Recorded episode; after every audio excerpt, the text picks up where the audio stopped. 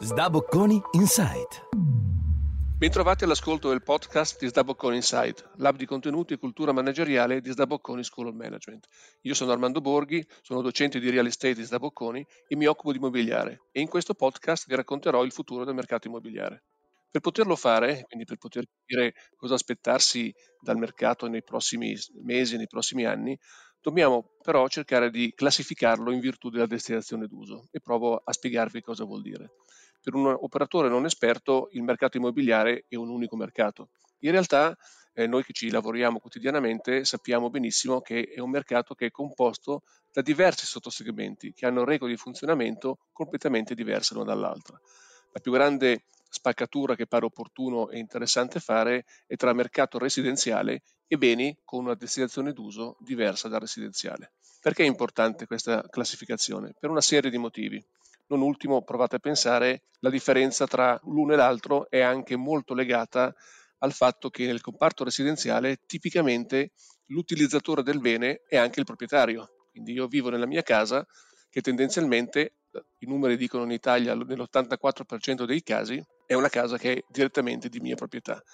Nel mercato terziario, segnatamente i due comparti più importanti sono il mercato uffici e il mercato retail, il commerciale, il gioco è a tre, c'è il proprietario dei muri, c'è l'inquilino, che quindi è un soggetto diverso dal proprietario e questo fa sì che ci sia sostanzialmente un disallineamento tra la proprietà e l'utilizzatore del bene. Quindi un mercato è, come detto, composto da diversi comparti che sono molto molto diversi. Per domandare, o per domandarci meglio, quello che sarà il futuro del mercato, dobbiamo anche cercare di capire come il Covid ha impattato sul nostro modo di vivere e sul nostro modo di esistere.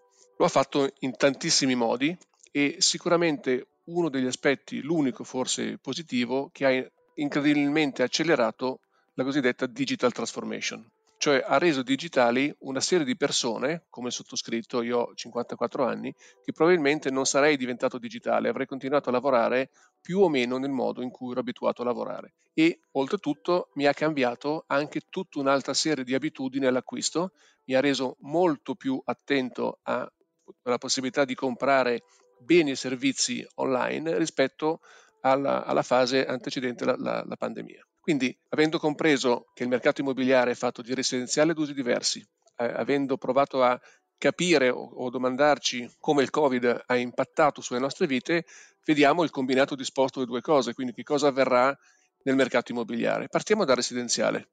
Allora, dal residenziale l'evidenza più forte che si sta vedendo in questi mesi è che tendenzialmente le persone tendono a volere una casa un pochettino più grande. Questo ovviamente è figlio del fatto che sono successe due cose. Uno, che abbiamo smesso di vivere la casa come esclusivamente il posto cui, per andare a dormire, ma abbiamo dovuto vivere la casa come il posto anche per lavorare. E quindi se era sufficiente semplicemente una stanza a persona, in un'ipotesi in cui doveva servire solamente come luogo per riposare, nel momento in cui dobbiamo lavorarci, tendenzialmente cerchiamo di avere un pochettino più di spazio. Questo ovviamente si scontra con il fatto che per poter avere una casa un pochettino più grande è necessario avere più soldi per poter comprare questa casa. Quindi nelle, diciamo, nel settore del lusso questo cambiamento è immediato e si vede assolutamente come le case eh, della fascia più alta stanno avendo un'accelerazione sul numero delle transazioni che vengono effettuate ogni, ogni mese. Viceversa, sulla fascia della popolazione diciamo intermedia sta creando una, un effetto molto interessante di migrazione dei valori immobiliari e provo a, a spiegarlo un pochettino meglio. Questo significa che eh, nel momento in cui, associato al fatto che eh, non dovremo più, anche post-Covid, andare a lavorare 5 giorni alla settimana, ma certamente due giorni alla settimana le nostre aziende ci chiederanno ancora di stare in smart working.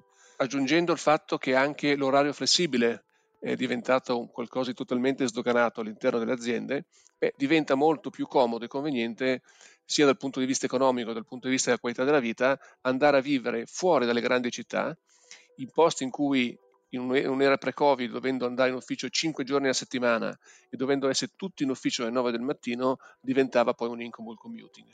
Venendo meno questa necessità, è evidente che zone che sono a 30-40 km dalle grandi città, che garantiscono costi più bassi, e quindi torniamo al tema di prima, la possibilità di comprare una casa più grande con un investimento unitario per la famiglia più basso diventano molto appetibili, proprio per il fatto che eh, nel momento in cui dovrò tornare in ufficio solo tre giorni a settimana e potrò farlo con un orario più flessibile, diventa veramente, veramente molto più comodo. Un altro effetto che stiamo vedendo in maniera molto forte sul comparto residenziale, che ancora legato ai due elementi che ho sottolineato, è che il delta prezzo tra gli immobili esistenti e gli immobili nuovi, che storicamente è sempre stato tra il 10 e il 12%, è salito fino al 20%.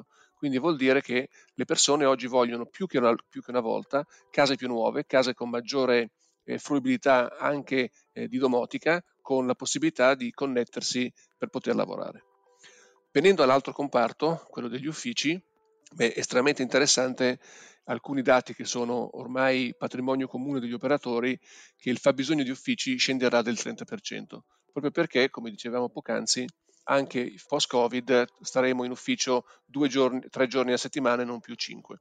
Questo significa che il fabbisogno di ufficio scende in termini di spazi, ma cambia anche in maniera radicale, perché nel momento in cui torneremo a lavorare negli uffici non, non andremo più per lavorare nel nostro ufficio singolo, ma ci andremo per fare riunioni, per incontrare colleghi, per scambiare le idee. Questo significa che il layout, quindi la pianta di piano dell'ufficio del futuro, sarà molto diversa rispetto a quella che conosciamo oggi, perché sarà una pianta di piano che avrà molte sale riunioni, molti spazi collaborativi, molte zone per lavoro agile, in modo che le persone possano collaborare tra di loro.